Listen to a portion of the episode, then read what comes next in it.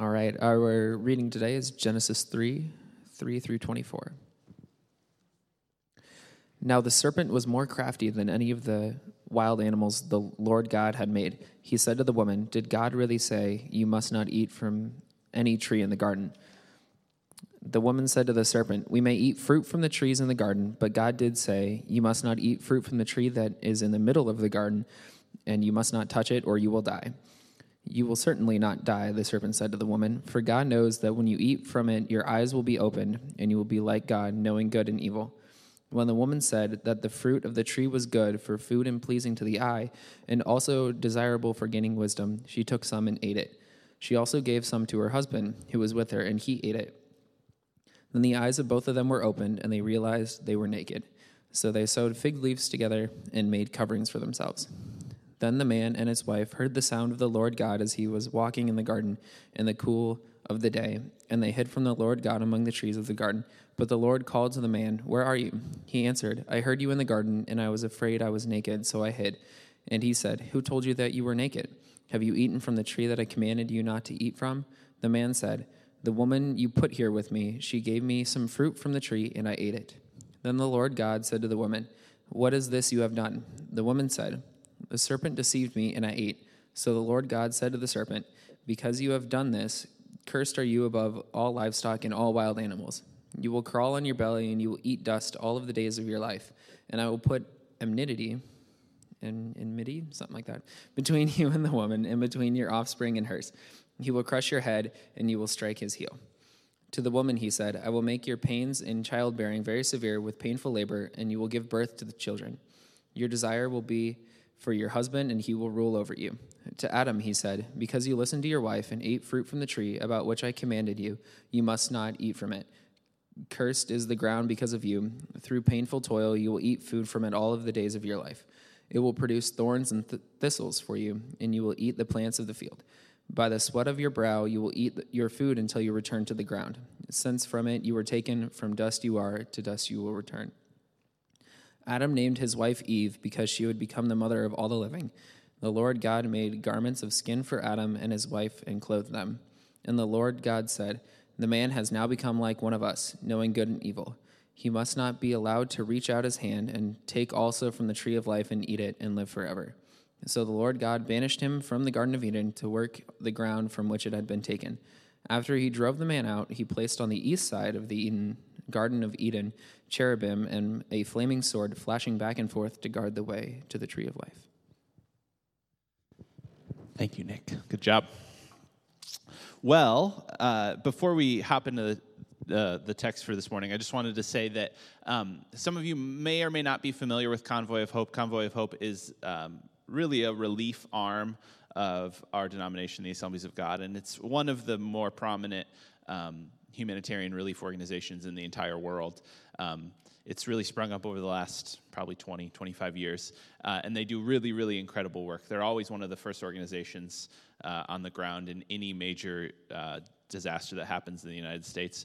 And uh, we know full well that any uh, any resources, any monies that you feel compelled to give to that organization will go directly to very quickly um, to serving the needs of those in Houston who have been affected by this incredible flood uh, and hurricane. So uh, I just say that to say.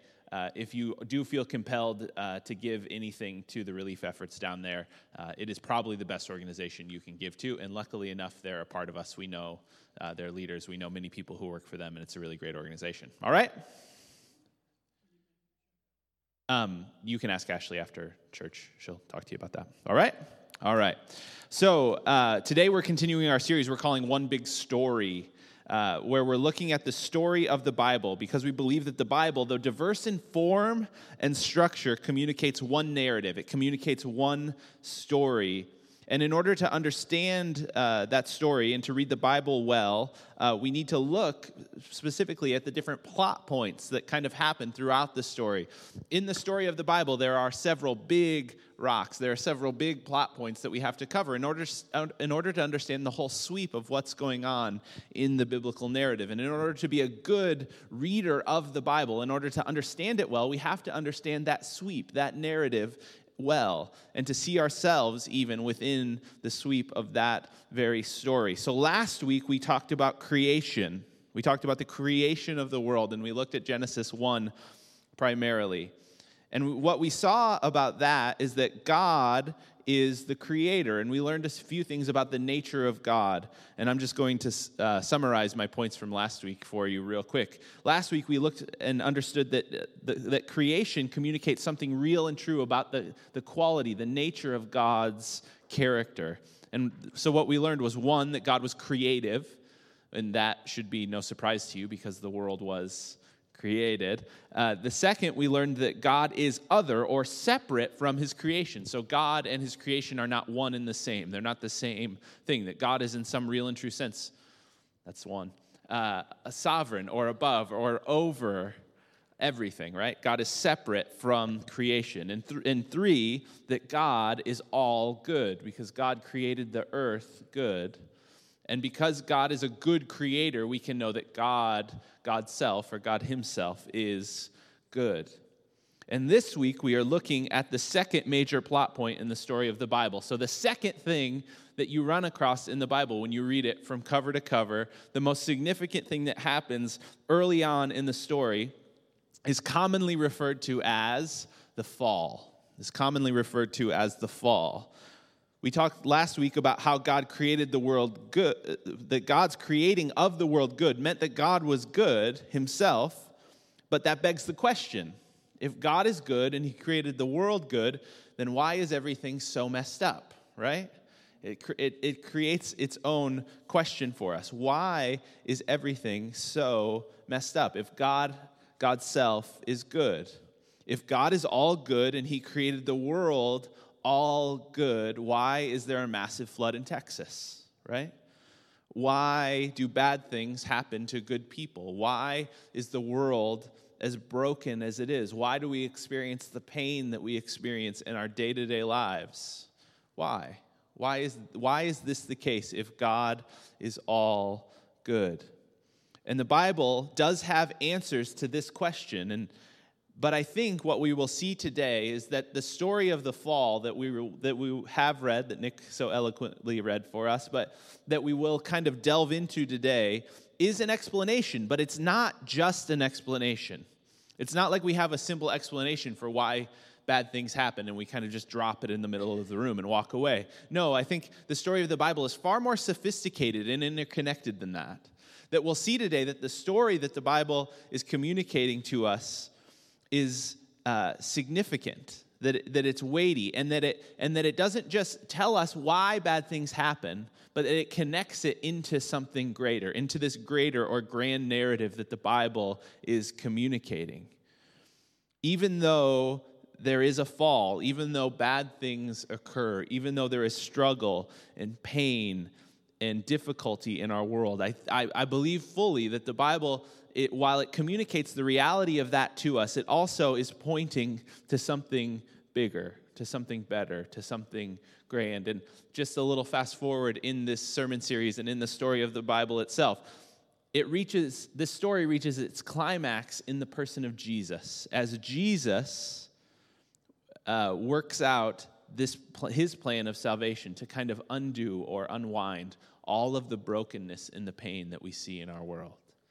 And so today, what my hope is, what my attempt is, is to kind of tie in thematically the story that the Bible is telling about the fall, and then hopefully tie that into the person of Jesus at the end of our message so that you can see kind of some of the connections that have arisen between these two realities or this, these two ideas. All right? So, this is what happens when a pastor tells you mm, 25 minutes ahead of time exactly where he's going to end up. All right? All right. You can leave if you want now. That's not true. I'll hold that against you. so, if you have your Bibles, you can turn to Genesis chapter 3 with me. Uh, it'll be on the screen. You can open up your phones and turn to Genesis 3. We'll be covering a lot of scripture today, so it might be good for you to have your Bible open so you can see the context on either side of the passages that we're actually reading, so you can kind of see how these ideas flow together. It's helpful to have a Bible open to do that. So, now just to set the scene for us of where we've been, last week we talked about creation, but there's a little bit of uh, backstory that I think is helpful for us until right before we lead into chapter 3. So, in chapter 1 and 2, we hear all about creation, all about how an all good and all powerful God created space, time, plants, stars, humanity, all of it with the word of his mouth. Things are moving along very well in the narrative up until this point. God orders the world he makes a lovely home in the garden for man and for woman. In Hebrew, the word man is just Adam. So Adam got his name from the Hebrew word, which means humanity, or Adam in the Hebrew language. And God plants, in a sense, Adam and Eve in this garden, and he asks them to tend it, to be his image bearers, to be his representatives to represent him on the earth and to do what he does, to be his uh, God's God puts man and woman in the garden to be an extension of his own character and purpose. So what does he ask them to do? He says, "Be fruitful and multiply, continue to create," right? He says, continue the kind of creative action that I began in creation. You are to be my emissary. You are, you are to extend my goodness. You are to add order on top of order, right? This is what God asks Adam and Eve to do. And so Adam and Eve set off on this work. They begin to do this work. But Adam and Eve are also confronted with a choice. There's also a choice thrown into the narrative, kind of randomly. It, it, to a certain extent, it comes out of nowhere. And it's found in Genesis 2, verses 15 through 17. And this is what that says it says, The Lord God took man and put him in the Garden of Eden to work it and to take care of it. And the Lord God commanded the man, You are free to eat from any tree in the garden, but you must not eat from the tree of the knowledge of good and evil. For when you eat from it, you will surely die. So there is this tension, right? There's this tension that arises in the story. Adam and Eve are called by God to be his representatives, but they are also given a choice. And this choice is represented by the tree of the knowledge of good and evil. And the choice that they are presented with is not just whether to eat a piece of fruit or not, all right? The, the, the choice that they are given is represented by the choice to select this piece of fruit, right? But it's far more profound than that, isn't it? It's not just simple disobedience. The choice, in essence, is to partner with God and find freedom by trusting in His knowledge of good and evil, or they could choose to define good and evil on their own terms, attempting to rule the world as they see fit. And this is the choice that the serpent, this kind of shadowy figure that enters the narrative in verse 3 of chapter 3, presents to them as well. It says in, in verse 3 of chapter 3 Now the serpent was more crafty than any of the wild animals the Lord had made. He said to the woman, Did God really say you must not eat from the tree in the garden? And right here, the serpent sows seeds of mistrust mistrust. And mistrust is a really important idea in this part of the story. The thing that the serpent tempts with is not just like a really nice looking apple, right? The thing this, that the serpent sows, that he tempts with, is mistrust. The fall begins with mistrust of God's goodness, right? The serpent suggests that God's command was not given for human benefit, but was given to withhold some good from humanity. So the serpent says to, to Eve, particularly, is this what really what God said? God just doesn't want you to be like him, right? That in some real and true sense, there's some type of mistrust. That the serpent is trying to kind of um, slam a wedge between God and Adam and Eve in a relational sense, right? He's trying to cause a, a, relational rift between the two of them and create between them this kind of mistrust. This idea that, no, no, no, no, you can't actually trust the words that God said to you. You can't actually trust the relationship that you have developed with God. That in some sense, God has um, an ulterior motive behind what he is doing. And you have volition, the serpent says in, in essence. You have the power to go a different way right? You, you don't have to trust God. But God, notice what God said back there in, in, in the garden. God asks Adam and Eve to trust him, doesn't he? In this eating of the tree, in, of, about what trees to eat from, about what they should do with their lives, about how they should order their lives around the purposes of God as opposed to their own kind of purposes. Now, there's often this misunderstanding that occurs when we read this text. And the misunderstanding is that we think God just gives kind of arbitrary rules over to Adam and Eve and asks them to follow those rules. And then, when they don't follow those rules, he punishes them, right? This is kind of, in popular culture, how we think of this idea of the fall, right? But that's not it at all. God is not asking Adam and Eve to simply obey him God is asking Adam and Eve to trust him based on his character and a relationship that he is building with them. Later in the narrative, we see that Adam and Eve, that God comes to walk with Adam and Eve in the cool of the day, right? God has this continuous and kind of loving relationship that he is cultivating with Adam and Eve, and he wants them to trust him out of that place of relationship. He does not want to trust he does not want them to trust him based on the fact that he's simply an absent lawgiver, that, that he's to drop the hammer if they don't obey. God wants them to trust him because he loves them and he wants them to be near him. And he wants them to trust him because they've said, We've been near God and we know his character, we love him and we trust him, and we want to live life the way he tells us to live it. Does this make sense? It's a different orientation towards what God is asking Adam and Eve to do than simply don't eat, eat from these trees, don't eat from these trees. If you do eat from that tree, you're toast, right? It's a different type of mindset. And Adam and Eve can so easily, and uh, people can so easily get caught up in this idea that God in the story of Genesis is just a lawgiver, right?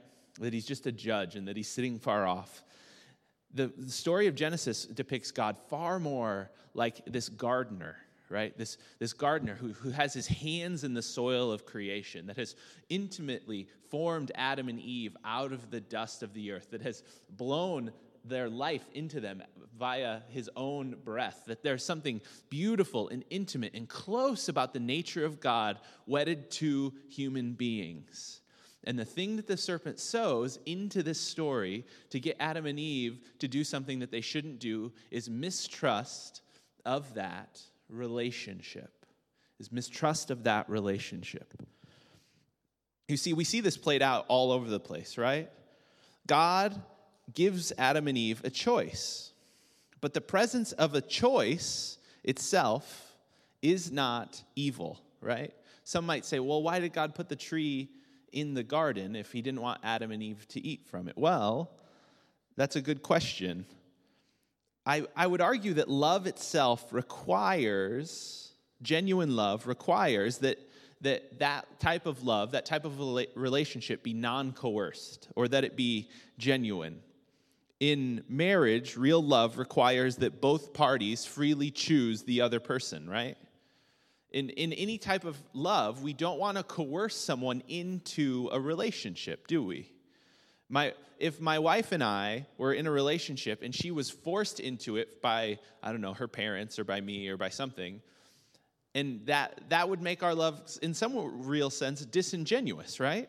Because she would be forced to love me. I might be able to love her, but we wouldn't have real love in some real and true sense because because she wouldn't her love wouldn't be reciprocal.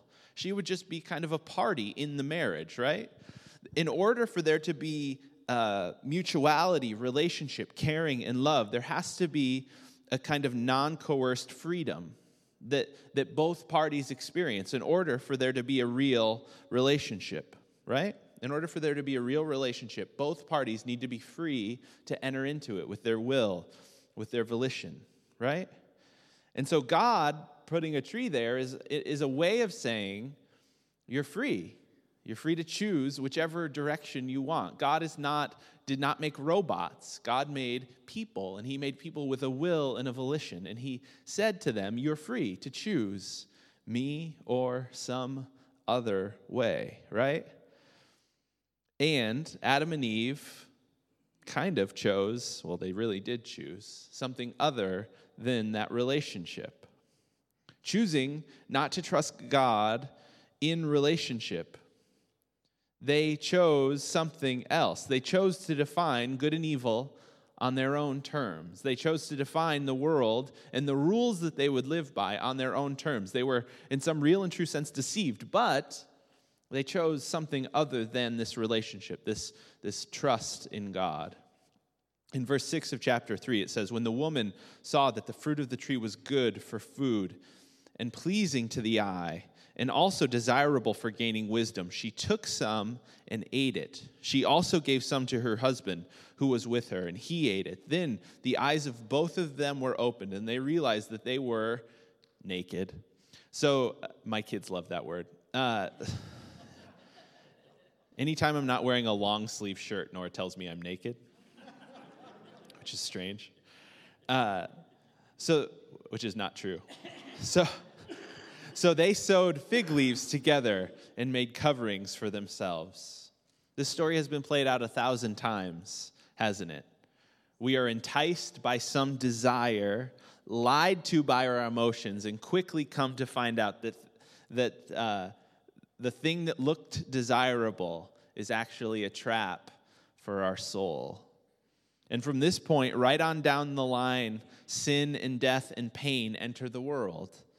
Because humans were never intended to set the parameters of good and evil for ourselves. We were never intended to do that. And from this point on, humans who were called to flourish within the world that God made, intimately connected to God in relationship, to live as his representatives, humans that were created to, to flourish within the context, within the confines of this world that God has created, now choosing something else uh, kind of unleash a problem in the cosmos. And what they have affected what is often called the fall or original sin. Something, something terrible happens. And the, this beautiful, ordered world that God, is, God has constructed and asked humans to be a part of is broken it's broken apart, and things start going poorly, poorly. And so Christians have always believed that this original sin, this fall from grace that occurred to Adam and Eve, this choice that Adam and Eve made has kind of ripples through time.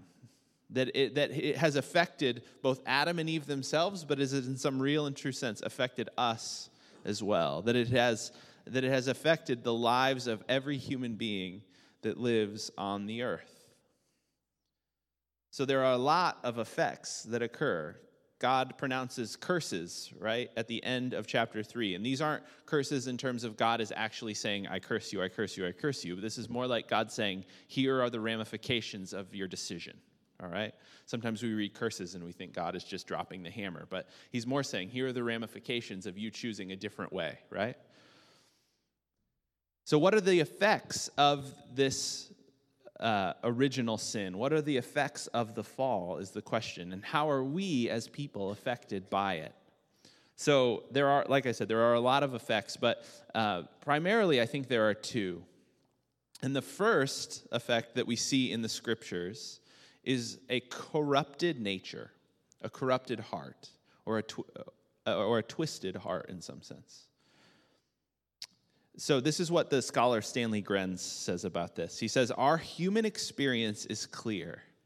Although we, on occasion, do what is right and indeed live in accordance with certain aspects of God's law, our human nature has been corrupted. The source of our sinful attitudes and actions is not merely uh, the external environment, rather, they issue forth from the inner core of our being, from the human heart. Now, this is a controversial statement, I think, because many people in our culture want to believe that humans, at their core, in their very nature, are good, are good. But Christians have always said that at, humans, at their very core, because of this fall, are corrupted, right?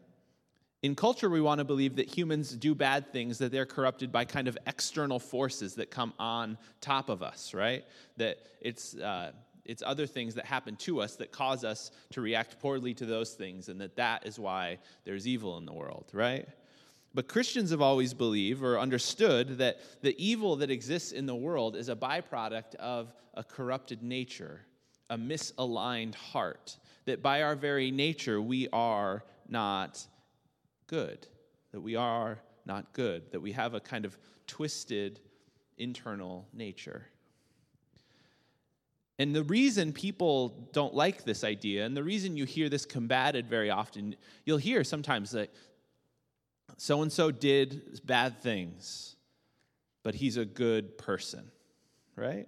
We hear this very often. And I think the, I think the desire, the, the kind of emotion that, that, this, that this affirmation comes from is that it's really in our culture specifically, a thing is not valuable unless it is good, right? And so if we say something is not valuable, I mean, if we say something is not good, if we say, if we say that the human heart in and of itself does not always uh, lean towards the good, that in some sense it has a lean towards uh, corruption or not good, that the human heart is in some sense deceitful, that it doesn't always lead us to good things, that the, that the pain and struggle and the, the difficulty we see in the world is a byproduct of a human heart that is corrupted, well, well then naturally we have no value, right? Because we associate value with goodness.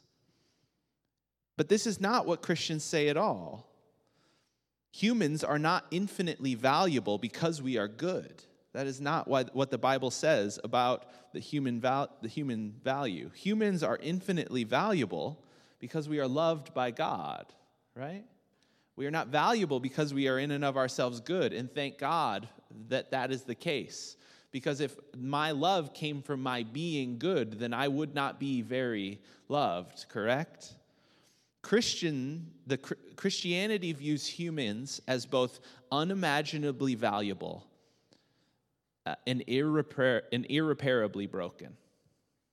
This is, what, this is what Christians have always believed about the human heart. And this is important because it, it is only if this is true that it makes sense that Jesus would come to us.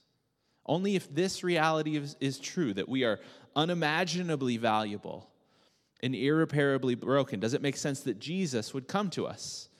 If humanity is inherently good, then we just need a little good behavior, right? We just need a little behavior modification, and then the, the inherent goodness that is within us will win the day, and we're all great, right? We just need some rules. We just need some parameters. We just need a little behavior modification, and then we're all fine if in, in our hearts we're inherently good. And uh, if humanity is not unimaginably valuable, then why would God in Jesus go to such lengths to defeat death and win our deliverance? You see, Jesus came because of this dual reality that we are broken, that we cannot fix ourselves, and that we are unimaginably valuable and loved by God. Jesus' is coming to us makes no sense with outside of those two realities. We see the first effects of the fall on human nature, that it has twisted and corrupted us, that we have been broken by the sin of Adam and Eve.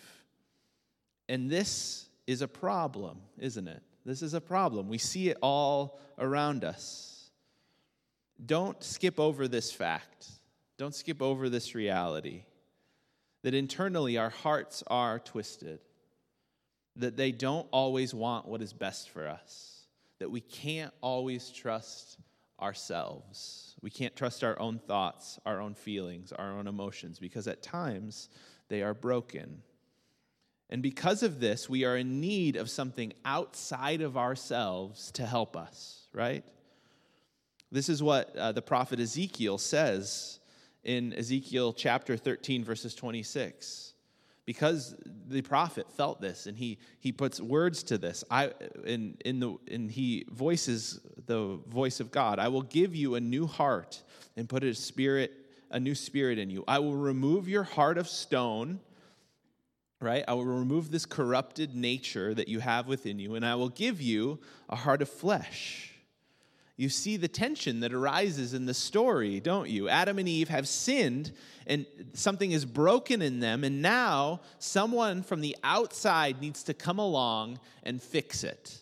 That, that they need fixed, or that we need fixed. But even though the situation that we all experience, this is a situation that we all experience, because we all feel, I think, if we're honest with ourselves, in the depth of our being, we feel the ways in which our heart goes in directions that we don't want it to go, right? We feel the ways in which uh, we do things that we don't want to do. We feel that time that my default was to lie when telling the truth would have been a far better thing, right? We all feel that internally in our hearts. It's a big and significant problem that we experience because of the fall. But if I'm being honest with you, I don't think this is the primary ramification of the fall. We might make it central very often the, the brokenness in our world, the, the pain we experience, the sin that we see in our own selves. It feels like the central thing, but I want to submit to you that it is not the central issue. And it's not the thing that the story of, of creation and of the fall and of Scripture makes most central. The primary thing that got broken, I think, is shown to us in verses 8 and 9 of chapter 3. It says this Then the man and his wife heard the sound of the Lord God as he was walking in the garden in the cool of the day, and they hid from the Lord God among the trees of the garden. But the Lord God called to man, Where are you? Where are you? Now, I play hide and seek in my house with my children from time to time. I'm very, very good at seeking. There's nowhere they can hide that I cannot find them, right? I don't think Adam and Eve had a thorough understanding of uh, whether or not hiding behind a tree would be an effective means of getting away from God. I don't think they understood very well. Do you think that God didn't know where Adam and Eve were when he asked this question? Do you think he didn't know? Did God know where Adam and Eve were? The cool of the day was the time when God would walk in communion with Adam and Eve. It was the time when he would come visit and be with them. Adam and Eve had been in this beautiful and loving relationship with God prior to their sin. And now this beautiful relationship was fractured. Before, they probably waited in anticipation for God to come and visit them. And now they hide from him. They hide from him. And it is this disillusion, this falling apart of community, it is this brokenness of relationship that is the thing that is truly broken in the fall. Humans no longer walk with God in the cool of the day. They hide themselves both from God and, we'll see, from each other the theme of broken relationships is carried right on down the line of this story, too. God's relationship with humanity is fractured when they rebel, but because of their unwillingness to trust God, God's order of things, and rebel, all of their other relationships begin to unravel as well. It's almost like God knew what he was doing when he set the whole structure of the world up, when he set parameters for the ways in which humans ought to live. In verse 15, there is enmity that is placed between the, this woman and the serpent, and enmity that is placed between man and woman, and their relationship becomes difficult, right? The relationship between this man and this woman become difficult. In Genesis 4, the two siblings of this man and this woman, uh, their relationship falls out of order when one of them murders the other one, the very first murder that the Bible ever records. In Genesis 9, echoing verse 16 of uh, verse 17 of chapter 3, the ground itself is no longer at peace with humanity and water springs up from the ground, right? The ground itself breaks. The earth, the, this relationship that God has with or that humans even have with the earth is now in some real sense fractured. Genesis 11, society itself begins to fall to ruin in the Tower of Babel right? Societies, whole, whole collections of humanity cannot get it together, right? And all of these relationships begin to fall apart. And so I would like to submit to you today that the primary consequence of the fall is not just our twisted hearts, but it is shattered relationship. It is shattered relationships.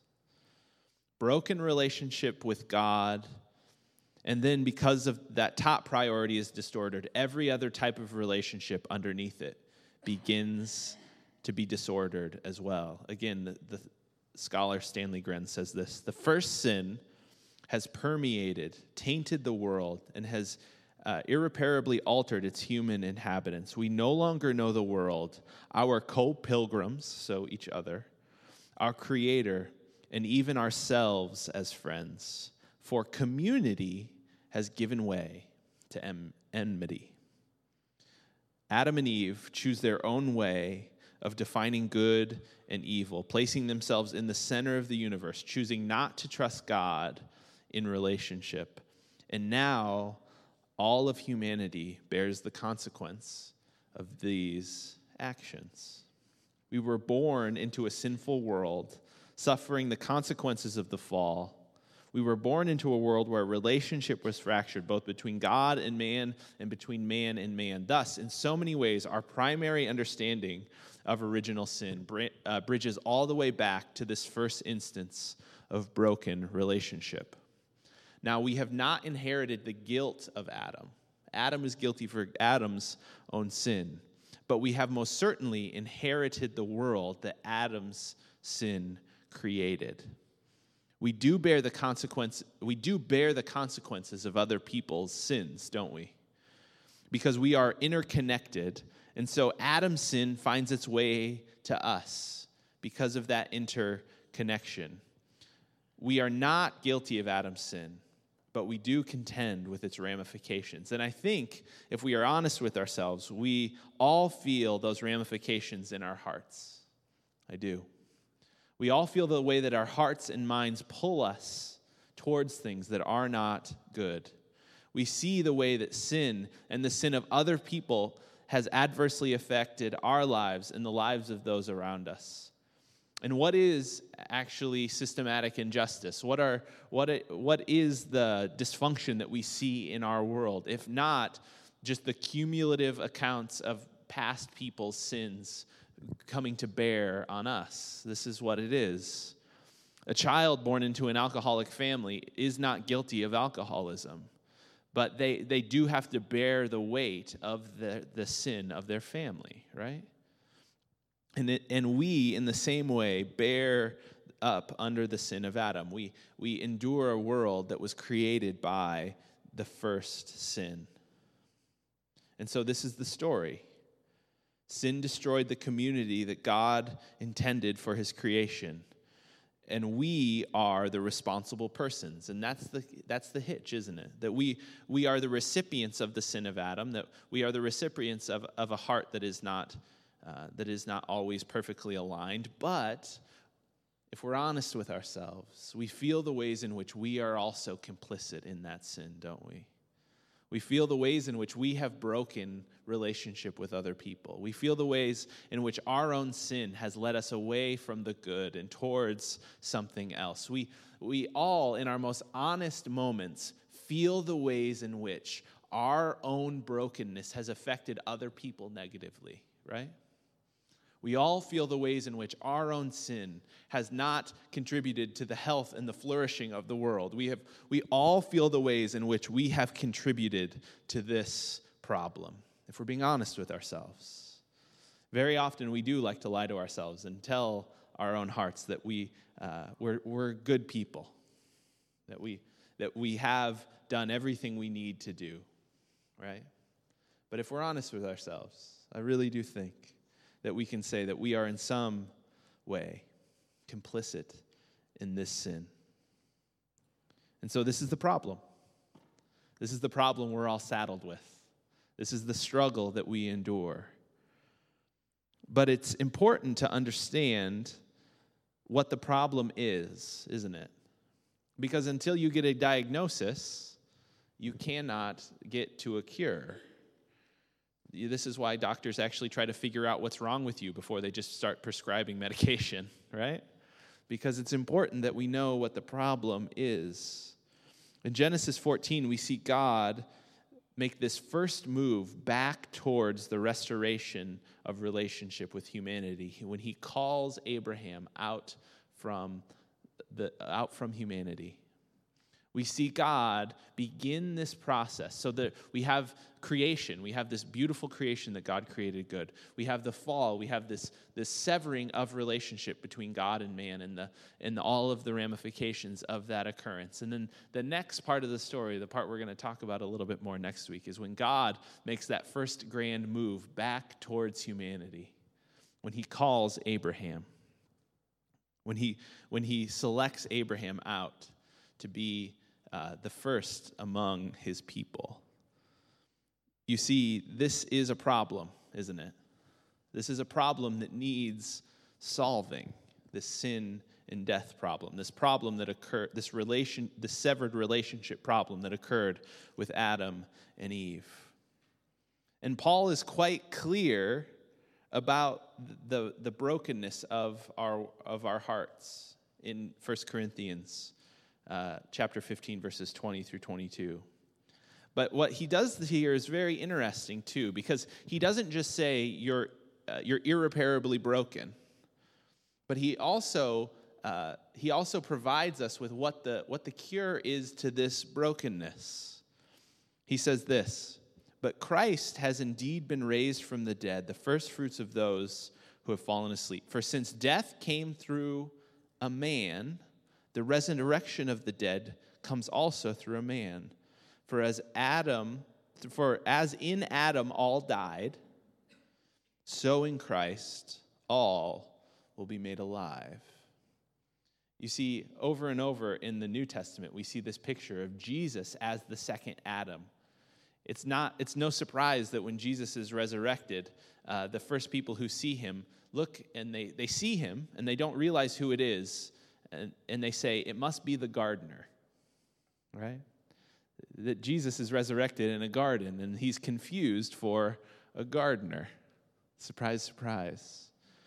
That in some real way, Jesus is remaking the world that was broken in Adam. Jesus comes to the earth. He fulfills the call, the promise that, that was placed on Adam to follow God, to listen to God, to do only what he hears God telling him to do, right? He, he chooses not to, he chooses not to take the, the fruit in essence. He chooses not to go his own way, but he chooses in obedience to follow the way of God. And he steps into the place of Adam. He, he remakes this story again. He relives it in a sense. He rewalks it out. And in his choosing to die, rather than, rather than take power for himself and make things the way he would want them to be, by, by choosing to die and submit himself to the will of the Father. In some, in some way, Jesus unlocks the key, right? He unlocks the door that was slammed shut when Adam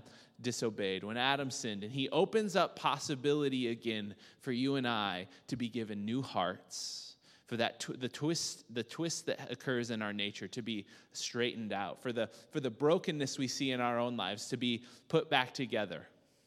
This is what jesus does. Jesus is the second adam. Jesus is the one who puts the world back together. Jesus is the one who will ultimately it will ultimately be borne out is the king and ruler of the universe. But he is the one when we place our faith in Him, who frees us from the consequences of the fall. Now, we don't see this now, do we? We still live partial and broken existences. We still struggle with sin and death. But the promise of God is that when we place our faith in Jesus, when we follow Him, we will be given a new heart. That the orientation of our hearts will change, that it will shift, that it will move and that while we still struggle with sin, and the New Testament is very clear about this, that sin is not something that's done away with when we choose to follow Jesus, when we accept Him as our Lord. It's very clear about this, but that we are given access into a time, we are given access to a world that is coming towards us in which Jesus is King. And we are all given the opportunity again to follow Him the sin that we feel so acutely in our own hearts and minds, the pain that we feel deep down inside of us, the ways in which we feel that our own hearts, our own minds are twisted and broken, these things can be and will be healed via Jesus' death and resurrection. Jesus was the second Adam. And now he is in the process, in our time, of making us new, of renewing and restoring our hearts as we partner with him, as we walk with him, as we learn to live into the life that he has made available to us through his death and resurrection. This is what it means to be a Christian. To, in some sense, undo the brokenness that is, was done to us by Adam's sin by placing our faith and hope in Jesus and following him uh, apprenticing ourselves at his feet, uh, of learning to follow him well, we can, in our own, in our own lives, begin to walk back, begin to walk back the effects of the fall, begin to walk back the, this broken, this, these broken hearts that so easily go astray. This is what Jesus has provided for us. And this is what he asks us to walk in, isn't it? Let's pray. Father, we feel the ways in which our hearts go astray. We feel the ways in which uh, the sin of Adam still dwells uh, kind of in us in a real and true sense. And so this morning we ask that you would help us to continue to place our faith in Jesus that you would help us to see Jesus as the second Adam, the one who uh, would, will remove our heart of stone, in the words of the prophet, and give us a heart of flesh. Jesus, would you renew and restore us? Would you remake us? Would you recreate us in your image and likeness? Would you help us to not um, give in to that side of ourselves that would rather lie than tell the truth, that would rather um, be angry and vindictive than be forgiving? Would you uh, heal those parts of ourselves that would rather hoard our resources for our own good than give it to other people? Would you heal those parts of our broken existence that are uh, more likely uh, to curse than they are to bless? Jesus, we believe that you are the source, the giver of life, and that in you there is a resurrection, both in our current existence and ultimately at the end when you return. There is a resurrection coming, and we want to take part in it now. Jesus, we love you. We ask that you would help us to love you more. We pray all in your name. Amen and amen. All right. Go today in the grace in the peace of the Lord Jesus Christ.